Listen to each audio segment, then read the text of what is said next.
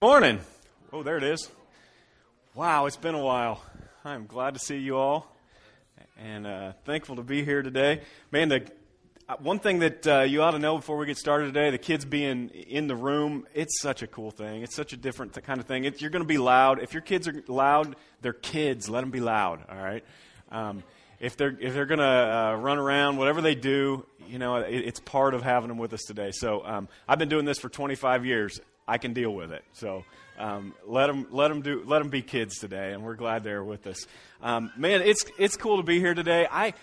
I got to be honest, you know, I, it's been a while since I've been around you guys, and um, so much has happened in my life since I was last here. I've got new friends. I've got um, my family from Fort Wayne, um, who, as you know, um, before I left, um, we were all praying really hard for my father in law, um, who uh, was pretty ill. And I got to tell you, he's here today. I don't want to embarrass him, but he is in the room today. Um, and. Uh, and so I, am just, my father in law's here, my mother in law's here. We got them moved from Fort Wayne to Ellettsville um, in the last few weeks. And um, so they are deeply ingrained in the Ellettsville culture, meaning they have eaten at Wee Willie's already. Um, and uh, so we uh, things a lot of things have happened. I got buddies here in the back row. I don't want to embarrass them either, but um, they're uh, they're here today to uh, to kind of support me, guys that work with me. Who um, and I'll tell you why they're here today. I think maybe I'm making this up, but I'll tell you why they're here today. It's because all of us are kicking around what this whole thing is. You know, I'm just going to be real honest with you. I'm the guy standing on the stage today, and I I don't know why the kids are waving palm branches sometimes. Like, what are we doing? You know? And, and they're just like me, and maybe some of you are just like me today, where you're going, man, I hope this is real. like, I hope this is right. I hope that what we're talking about, I hope that what we're singing, the words we're singing up here, that we don't sing any other time and we don't use those words outside of church, but we come into church and we sing them. I hope those mean something other than just music. And I come today to, to talk to you about a time in our lives that happens every year that if we're not careful, we just let pass by our lives as another Hallmark holiday or as another opportunity for us to do some really weird things with holidays like Easter bunnies to celebrate Jesus. I still don't understand it. Um, and if we're not careful, this thing just goes by us and it, it walks away from our lives. And one more time, we maybe let religion take the place of what God wants to do with us. And so if you're kicking the tires on who God is and what He's doing and, and kind of trying to figure out what's real and what isn't, no matter what's going on in your life right now, whether you have believed this in the past and for some reason you just can't do it anymore, but maybe somebody's drugged you here over Easter, that happens all over Bloomington. Husbands get drugged out of their recliners all over Bloomington around Easter. And if you're here, take a deep breath. It's okay. You don't have to believe to, to dig. And that's what we're hoping you get a chance to do today. So I get a chance to be the preacher today um, in a place where nobody is paying me on a regular basis. I don't have a full time job here. You can't fire me no matter what I say. And man, what a good opportunity for us just to figure out who God is, what He wants from us, and what all this stuff is about. So I want to do something that I do every time I try to figure this out. Um, and to be honest, I'm reading books, I'm listening to podcasts, I am talking to buddies, I am trying to figure out who God is and what He's doing on in my life in any way I can. But every time I do that without stopping first, I end up, it just becomes like another endeavor in my life where I get ADD and I start, oh, I got to do this now, and then I got to do that, and then I think about this. And if you're not careful, you come in here and that same thing happens to you, and before you know it, we start talking about God, and then you're thinking about what's in the pot roast, you know, or what's in the what's in the crock pot at home, or you know about beating the the Baptist to Cracker Barrel, whatever it is. Um, so I want to just give you a deep breath right now and give you a chance, no matter what you believe, seriously, no matter what you believe today, even if you're not even sure what you believe today, I'm going to give you a chance to take a deep breath because you don't do it very often. You don't do it often enough. I don't either. And to be honest with you, I need it too.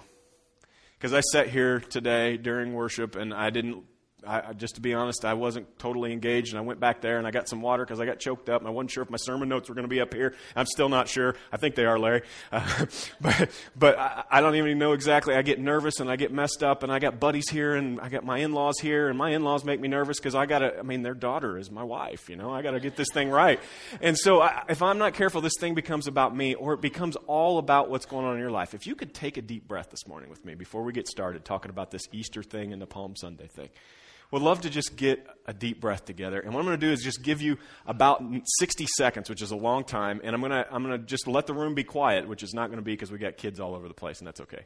Just give you 60 seconds to not put anything in your brain. If you can just do that with me just for a second, I'll close this out in a quick prayer, and then I'll jump in this morning. Let's just take 60 seconds together.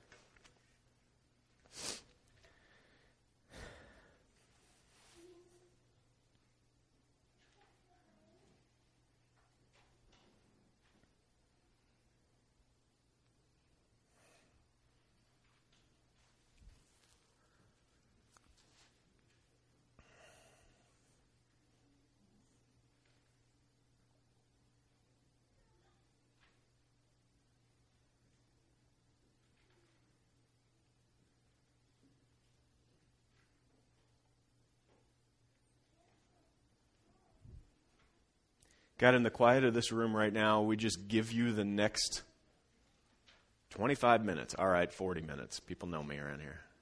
We just give you this time. Whatever we believe, whatever's going on in our life, we keep our minds open, our hearts open. We didn't come from for a good idea from John. We didn't come today for another self help tutorial on how to do something with our life. We came today for truth, for hope. So I'll get out of the way. And would you speak into my heart as well? And we'll just listen. In your son's name we pray. Amen. So I will be here three times in the next seven days, um, which is a lot. you don't have to clap for that. You may not be by the third time. Let's see. Um, but I get to do something I've never got to do. I've been preaching for 25 years, um, which is really weird to say. Um, I've been preaching for 25 years, and I have never done a three week, uh, spoken three times in the same week during Passion Week. But I got a chance. I got talking to the elders, and they said, Hey, we've got this Easter opening, you know. And I thought, what would it be like if I got to come and say, What is this thing? If I got time to study and time to think about, what is this thing we're doing on Palm Sunday, Good Friday, and Easter? What are, how does all this fit together? Why do we do it? Why do we call it this?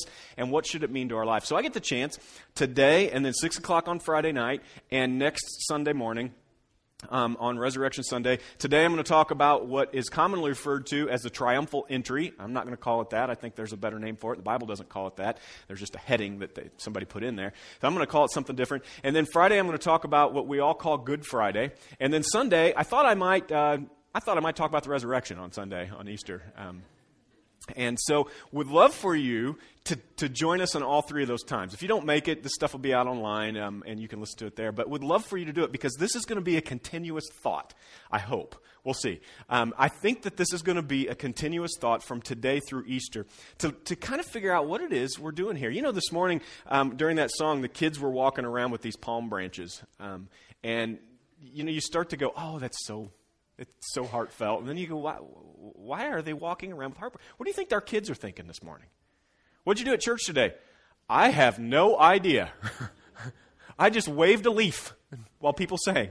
You know, but it's more than that. It's so much more than that. It came, it came from this piece of writing and I'm going to call it a piece of writing because I think if we're not careful, we begin to think of this as a Disney movie. Um, we begin to think of this as a Disney story that was sometimes written. If you grew up like I did in church, where they used the flannel graph boards and cartoons to tell me how my story, I just, I, it's Mickey Mouse all over if I'm not careful. So I want you to know today, I'm going to start with this first slide in John chapter 12 that this is a piece of writing from a historical, historical document. There, there are no scholars that, that would tell you that John doesn't exist or that he wasn't a person. This is a man who is telling us exactly what happened um, from his perspective and from the perspective of people that were there that day as sort of a reporter on the scene. So we'll check this out. John chapter 12, verse 12. Can you grab that up there? Here it is. So, John chapter 12, verse 12 says this The next day, and we're going to jump into what he means. Anytime you see the next day in anything, you wouldn't just, this is funny how people read the Bible, isn't it? You wouldn't just open Harry Potter at page 38 and start reading, would you?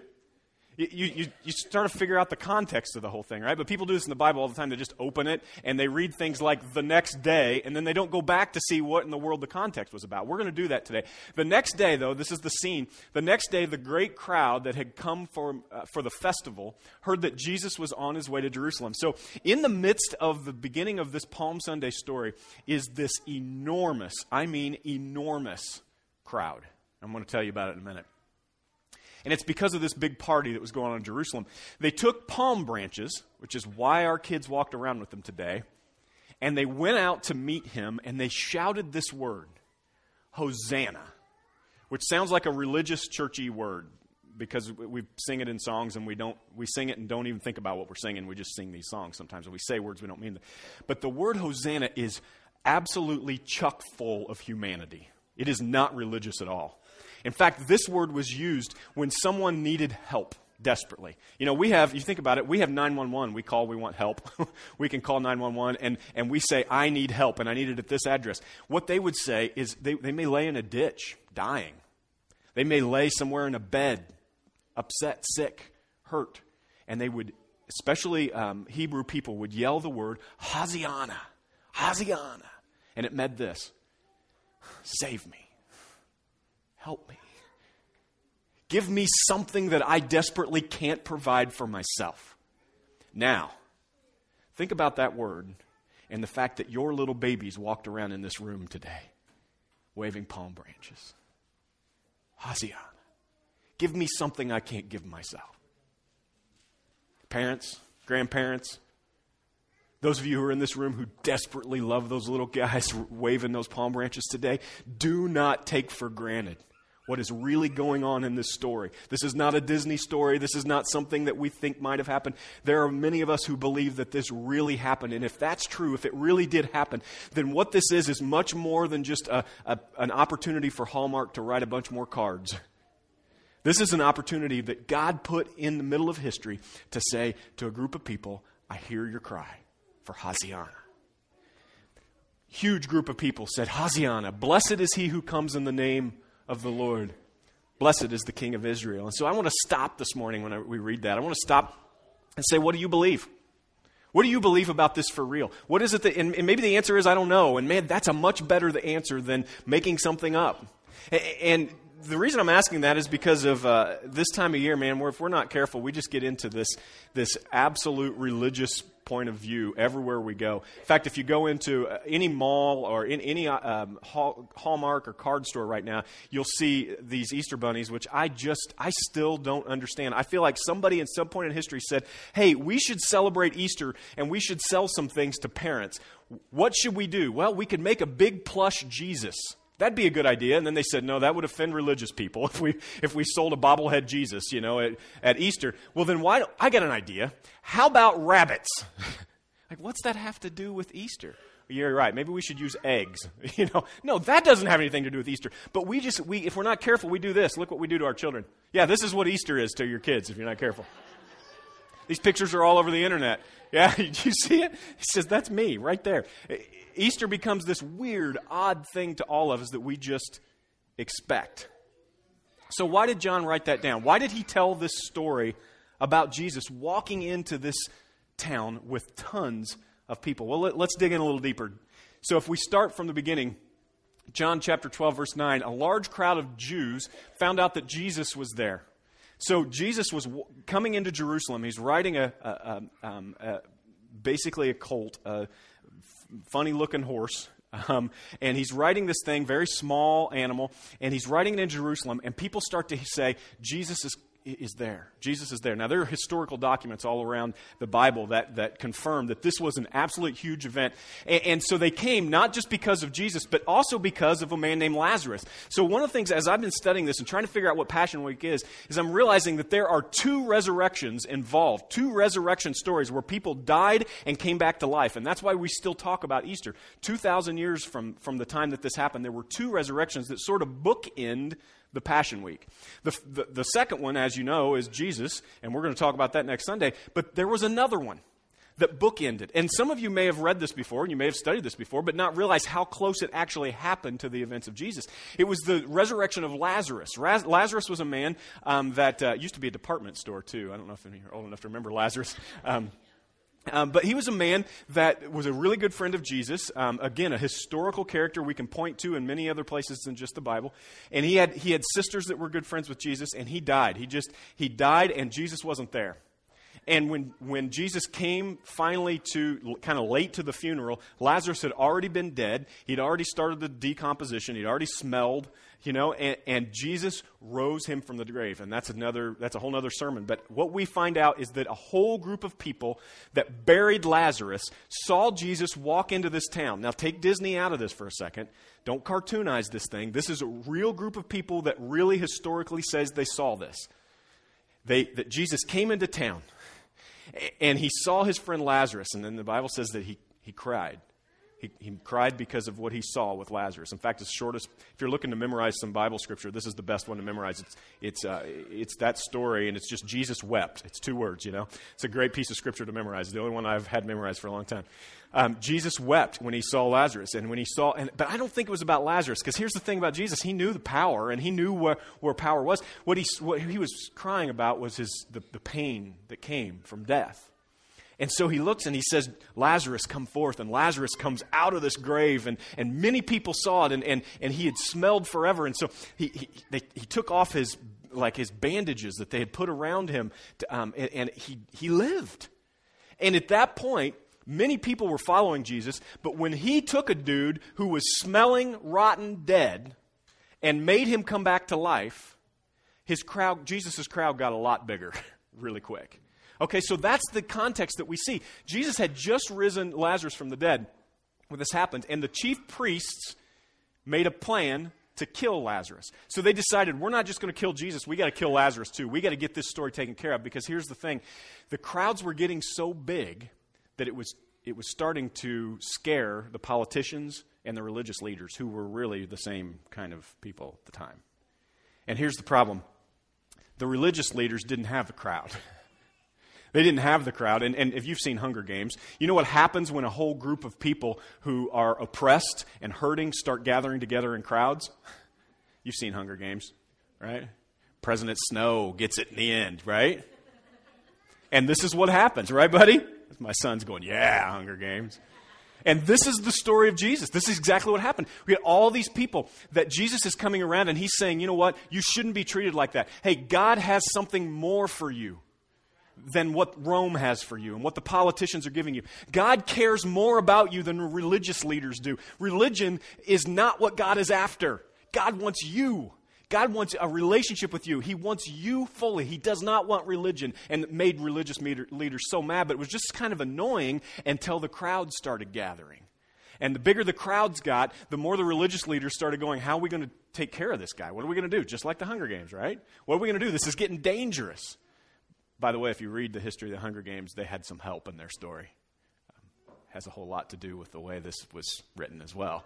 There was a that storyline plays out through history over and over and over again, where you cannot be treated. You cannot be treated like this. Oppressed people gather, and when they get in big enough groups, they do something about it. And and the chief priests made a plan to kill Lazarus, but they also made a plan to kill Jesus. Many people ask me this question as I've studied Jesus my whole life, and is it why did Jesus have to die? And my answer is this He didn't. He chose it. he chose it. And in this moment, we begin to see that Jesus had the power to raise a, a, human being. Now, whether you believe that or not, this is still a lot of stuff for you to dig into, and I give you all the books I'm reading right now and can help you with some of that from a faith perspective. But the, the people that were around believed that Jesus raised this dude from the dead. And if that was the case, now all of a sudden the priests and the leaders have a whole new problem. And the beginning of Passion Week, when Jesus rides into town on this little tiny animal, and people are raising their leaves. And you know why they raised palm leaves? Because it's all they had. I mean, some of them took coats and put them on the ground and whatever they had with them, but they don't, these people didn't have anything. And they said, This man, see, the government wanted you to believe that, that they were going to save you, that they were protecting you, that they were your savior. But the group, this insurrection, began to, to raise up and they begin to gather around Jesus. And at this point, when we see this story, there were somewhere around a half a million people in Jerusalem. And now they weren't all there just because of Jesus. A lot of them there were there because of the, um, the Passover feast, um, which still happens in Israel. Um, and, and they were in there for this big party. And so they're just thousands upon thousands of people waving palm branches. And the chief priests and the teachers begin to say, and the politicians begin to say, we have got to do something. On account of him, many Jews are starting to go over to Jesus and believe. The next day, the great crowd that had come to the festival heard that Jesus was on his way to Jerusalem. So they took these palm branches, like you saw this morning, and that's when they began to shout, Hosianna, Hosianna. This man can save us. This man is what I've been looking for. So on Easter today, not Easter, Easter's next week, getting ahead of myself.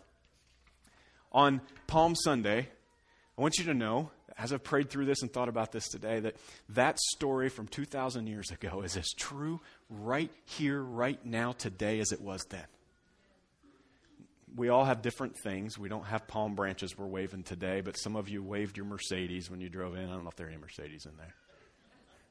Some of you wave your jobs. This is what's going to save me. Hey, somebody, some, some of you brought in things that you believe will lead you to peace and hope and joy. And the same thing is available to you that was available to them, and that is the creator of the universe is available to you here and now and it's the thing that leads you to peace. So as Jesus rode through town, these crowds followed him. That next slide there. These crowds included Jewish families, families who had little kids all over the place who came for the festival. Jesus followers. These were people, these were people who were following Jesus. And I don't mean Christians, okay? There were no Christians at this point, right? So these were just Jesus followers. These were people who had decided that if they could follow Jesus, if they could just follow him around and do the things that he had said, things like, he would say things like this, ridiculous things like, you know, you hate your neighbor, you know that guy that treated you awful, you know how much better your life would be if you could figure out how to forgive him? Just try it. And they would try it, and they would teach their kids, and they begin to live that way, and they begin to follow Jesus around and just implement the things that he wanted to do. If you're trying to find out what God is and who God is right now, this is what I'm trying to do with my life, is trying to figure out, what if I just implemented some of these things? You don't even have to believe. You just implement some of the things that Jesus said, some of the ways you treat people, and some of the things you do with life, and it begins to change you. These people were following Jesus because of that. Spiritually curious people. The chief priests and the politicians were following Jesus around because they were scared of what he was going to do. And then a group of oppressed and poor people started following Jesus. John chapter 12, verse 17. Now the crowd that was with them when he called Lazarus from the tomb and raised him from the dead, continued to spread the word. And more and more people came because they heard that he had performed this sign. And they went out to meet him. So the Pharisees said to one another, check this out. The Pharisees said to one another, See, this is getting us nowhere. And what, I mean, what they mean by this is the, the plans that we have had to, to usurp Jesus, to go in to his meetings and say, ask him questions, and he just asks us questions back, and we end up looking stupid. It's not working. So it's getting us nowhere. Look, and then look at this phrase. I love this. Look how the whole world has gone after him.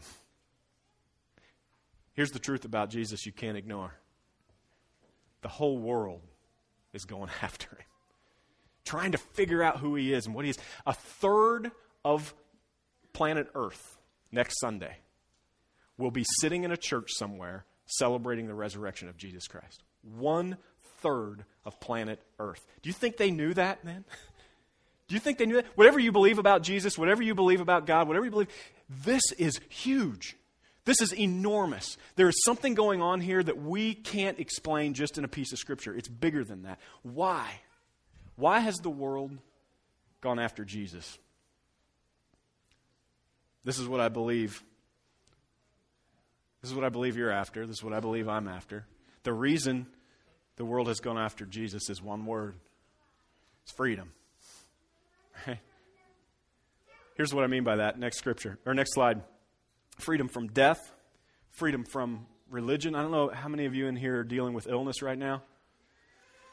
My, the older I get, I got 25th uh, um, I can't believe I'm about to say this, 25 year high school graduation reunion this year.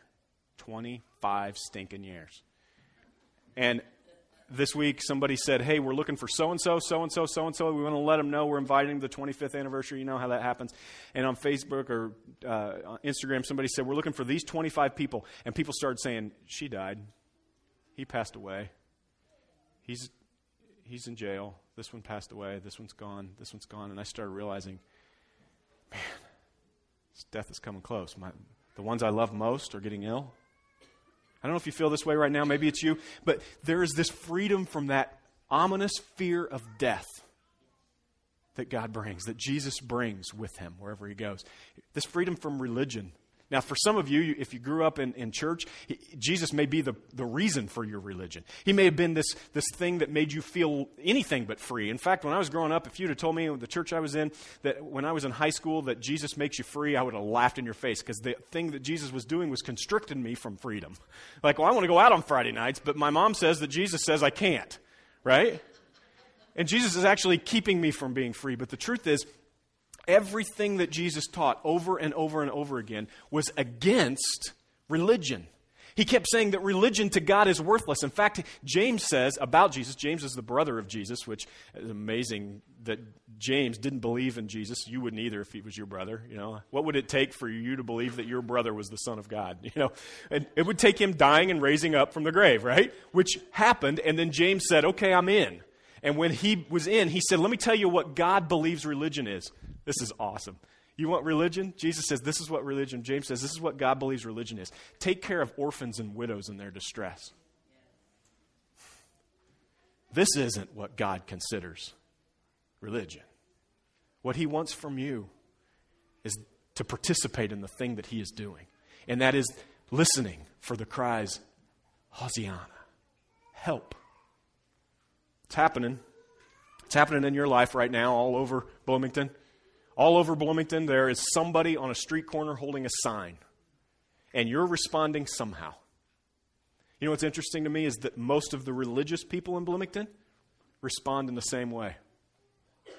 Huh, probably going to use it to buy booze. I'm not giving him any money. Or stare the other direction. Pretend you don't see him. Hosiana is the cry. And God says it is our job as people who are followers of Him, to participate in the thing that He is doing. And Jesus says, You are free from the constraints of religion. It's not what God wants from you. He, said, he begins to, to bring this truth to spiritual ambiguity, which I am dealing with right now in my life all over the place. Maybe you are too. What do I teach my kids right now about who God is and what He's doing? Jesus begins to say, You can be clear that you will see your loved ones once again when they pass from this earth. Do you know that changed in people? He begins to teach about spiritual ambiguity and he begins to remove the sense of constriction from that. Insignificance. He says you can be free from bitterness, from oppression. And so we find out, I'm about done. Just hang with me here as we close this thing out. Your kids are doing great, by the way. We find out that the Passion Week, this week when Jesus rides into Jerusalem, it wasn't about religion. It wasn't about the world coming around to do some kind of religious ceremony, which, man, Matt, I don't know where Matt went. Matt, your communion meditation today is one of the best I've ever heard. I get tired of words we don't use outside of church trying to explain what we're doing here, but to just go, what are we doing? We're remembering, and we're, if we're not careful, communion and the songs that we sing, they all become religious ceremony that mean nothing to God because what He wants is our heart. Now, if we give our heart first and then we do that, yeah, all in. But Jesus says, the Passion Week, or as we see Jesus talk and as we see Jesus' life, we find out that the Passion Week is not just about the passion of Jesus, it's about God's passion for the world. It's the story that God is telling. And this is what we're trying to find out, guys. This is what we're trying to figure out in our life right now. What part do I play in God's big story? Who is there a God that loves me? Yeah, I think there is. There's too many things in my life that keep me that, that keep happening for me to believe that there's not. But is religion it? And the answer for Jesus was it's not. And God's passion becomes seen in Passion Week. So what we're going to do is we're going to talk about God's passion based on this piece of scripture in a minute, and then we're going to I'm going to show you on Friday. I'm going to tell you a story about from the perspective of a person that you've probably never paid attention to in the Easter story, um, and he doesn't even have a name. I'm going to call him Tim just because I think he needs a name, um, and we're going to talk about him on Friday in his perspective, and then we're going to do that again on Sunday as we look at God's passion, which Paul says is this Ephesians chapter 1. This is going to close us out today. Ephesians chapter 1, because of the sacrifice of the Messiah. Now, the word Messiah is this word that means Savior. And I think Paul uses that very specifically because those people were walking around saying, Save us. Save us. The Messiah is the Savior, it's the one they've been looking for. His blood poured out on the altar of the cross, which was where he was headed when he got to Jerusalem. We're, he says, We are a free people. There's that word. We're free. We're free from penalties and punishment chalked up by our misdeeds. Doesn't that sound good? I got up this morning. There's this weird feeling when you're getting ready to speak on behalf of the creator of the universe.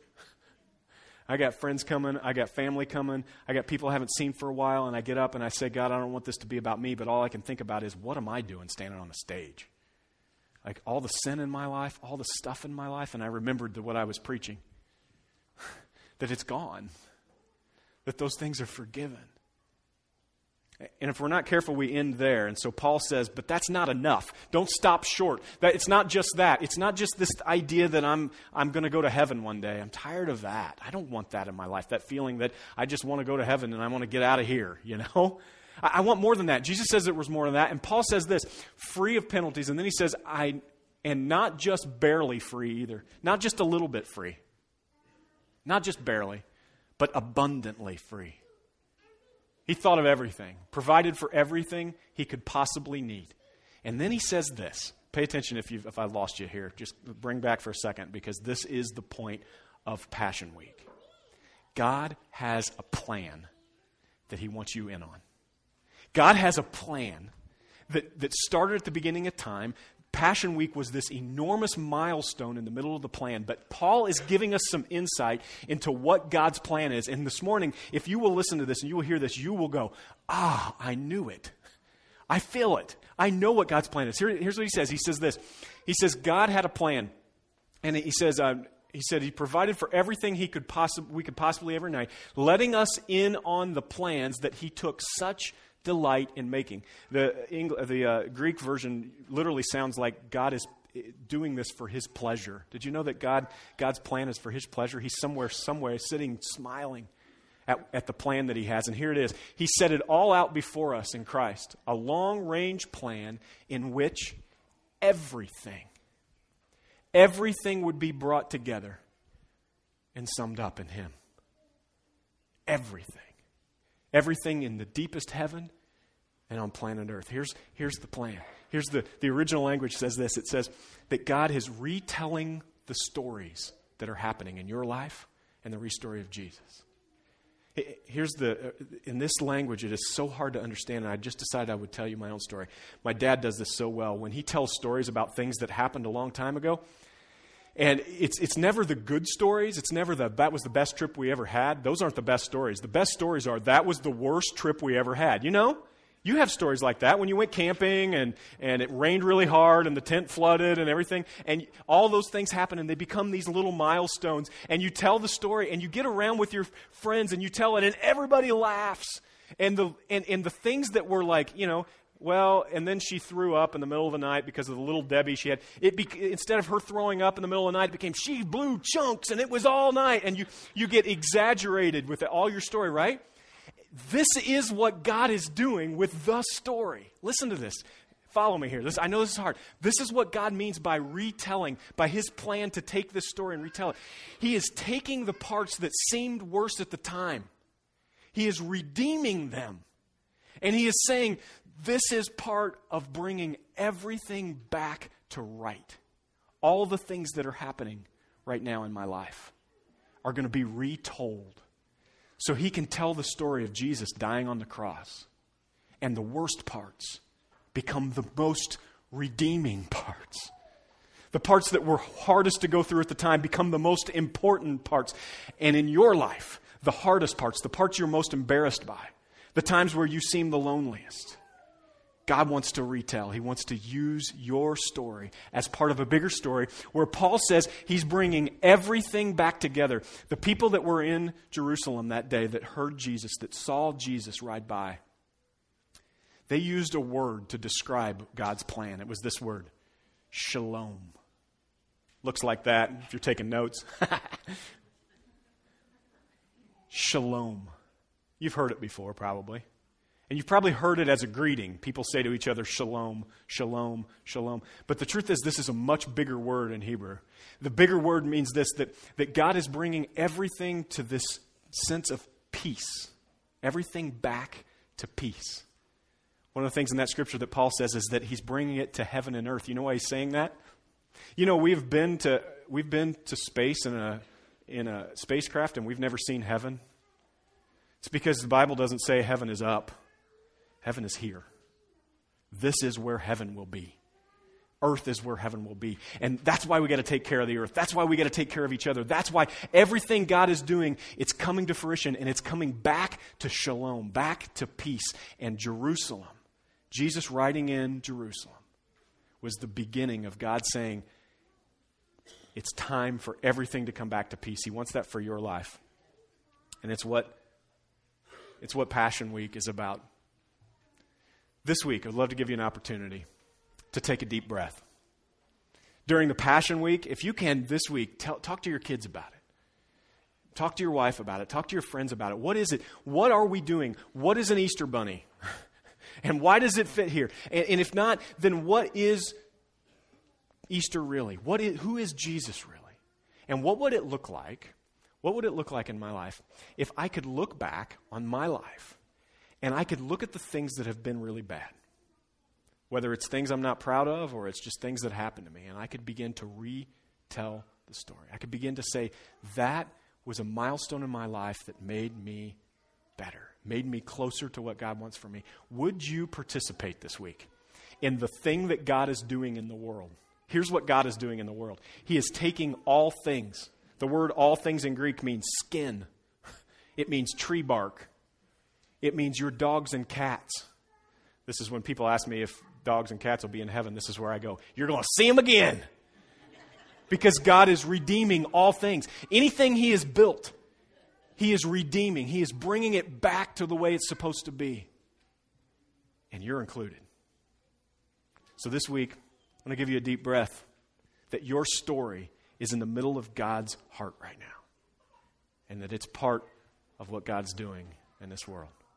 Going to give you a chance today, as the band comes up, give you a chance today to just respond to him. And I, the way we do it around here, you know, there's so many things that churches say at this point where they say you make a decision and they say the most important thing you can have is a relationship with Jesus. Did you know the idea of a relationship with Jesus is nowhere in the scripture?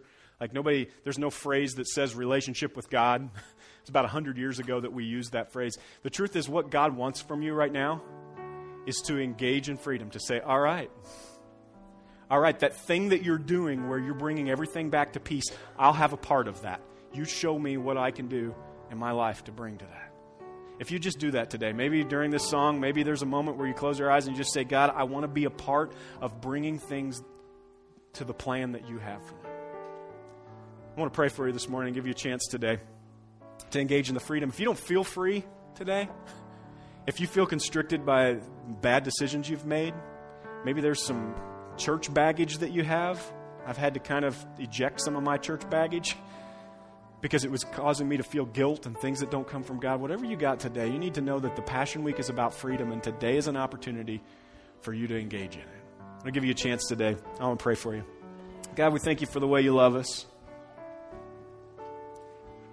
God, this story that you have us all wrapped into, I hope I haven't messed this thing up for people today. I don't want to make it more confusing. I don't want to make it further from what they understand. God, would you make it clear to us today that we are a part of a story that you're telling that started a long time ago with a milestone in the middle of it where Jesus came to do something that made us free. And now, God, would you take anything away from us, anything in our life that's keeping us from being free, anything that's keeping us from um, being turned off, being removed from you in any way. Would you allow us to be free from that today? And would you move us closer to you? God, I thank you for giving me a chance to speak this week to my friends and my family and my loved ones, these people that, um, gosh, they're farther along than I am. I don't know what I'm doing up here, God. Would you just, would you just take it all and add it to the plan that you have, where you're bringing all things back to shalom? We submit to that. We thank you for the calling you've given us in your Son's name. Amen.